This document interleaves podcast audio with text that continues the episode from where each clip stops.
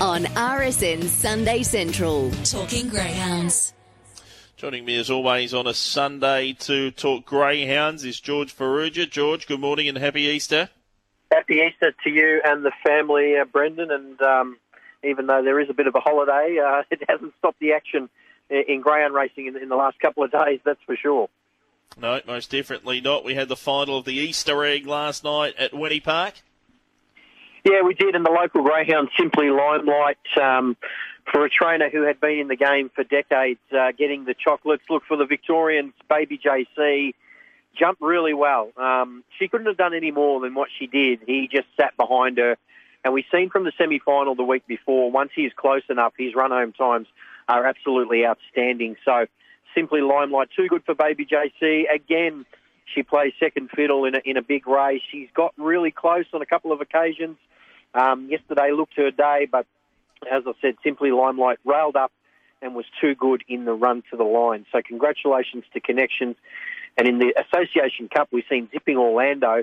Now, as we've been discussing for a few weeks now, or probably even a few months, um, the uh, staying ranks are certainly wide open. There is no one really taking the bull by the horns. Zipping Orlando come out last night, won, won in very fast time. This is a greyhound that started his career winning his first seven on the trot over the 500, and he stepped up to the 700 beautifully.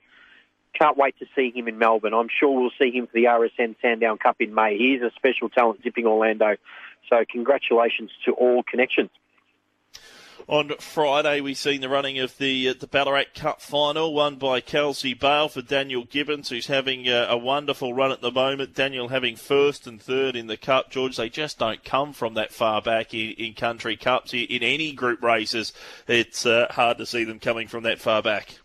Uh, can you remember the last time that would have happened in a country cup, Brendan? I, I, I yeah. certainly can't. I mean, you know, you would have been forgiven for throwing away your ticket. That's what we said on Saturday morning because she just, she was last. She was last against good greyhounds. Obviously, she's a very, very talented type, but her last 50 to 100 metres was outstanding. Now, she's always shown glimpses. She's a very, very high quality greyhound. She ran down Amaron Boy in a silver bullet last year, and so we knew the ability was there. But when you've got the likes of Unleashed Kalinda and, and these type of greyhounds high balling out in front, it's hard to suggest that they're going to make up that much ground and win. So an unbelievable victory for Kelsey Bale. And of course, we've seen Rejuvenate take out the match race in 25.07. God, goodness gracious, did it rain there at Ballarat on Friday night? So to get close to breaking 25 seconds for Rejuvenate, not that we're at all surprised, but um, he's such a talent as well. So wall to wall racing, uh, it's been incredible, and uh, I'm sure there's uh, another group race just around the corner. Most certainly. Let's turn our attention to uh, Greyhound racing uh, this afternoon, George, and uh, we head to Sandown Park for more of a, an evening time slot uh, this week. First leg of the quarter getting underway at uh, 6.49. It's a restricted win race over the middle. Trip scratchings here are three and six have vacant boxes. Pirate Kingsley's the favourite off box number four, looking to make it four on end at 220. Mystic Moment three, 480 Dottie's Gift and Surprising is a $5 chance. Yeah, look, Pirate Kingsley won one um, out of his first eight or nine starts, and now all of a sudden he's won three in a row. Not only that, he's won them impressively. 30.08 at the Meadows, 29.60s at Sandown in his last two. He's began well. He's given nothing else a chance. It's hard to tip against him. It really is. So Pirate Kingsley on top of the others. Number eight, Mystic Moment's gone as quick as 29.49 at Sandown. The only concerns the box draw can be a little bit hit or miss at box rise. Dottie's Gift is certainly a talent um, a good win at Warrnambool four starts ago. Been racing against some very talented types and has a really nice PB here of 34-33. So good race, but uh, hard to tip against uh, Pirate Kingsley. Uh, four to beat eight and seven in uh, the first leg of the quaddy. Secondly, the quaddy race number six, a grade five over the five fifteen, five a vacant box. Nikki Whoop off box number six, two dollars. Dundee Cotton at three dollars fifty. Pandora's Raptor from box two at five. Five fifty Reality Mask off box number eight. Then Lamont Bale off box three at eighteen. Yeah, my numbers are one to beat six and eight. I've gone Dundee Cotton on top here. Um, look, um, it, it has placed in nine of twenty three this track and distance. Um, more recently, it did run third um, at Sandown behind Diamla Bale. Look, it clearly does its best racing off inside draws, and this is not the hardest race you'll ever see at Sandown, that's for sure. I just think from the draw, and the evenness of this race, um, I think it goes in with a big chance. The favourite that you mentioned, Nikki Whoop, she's my second uh, selection. She's only had the one start here. She ran fourth, but her provincial form before that is pretty good. And number eight, Reality Mask, who's placed uh, on Metro tracks in its last two. A little bit slow early, gets to the line okay. He's going to need a little bit of luck from box eight, but we won't leave it out of the quad. He won to beat six and eight.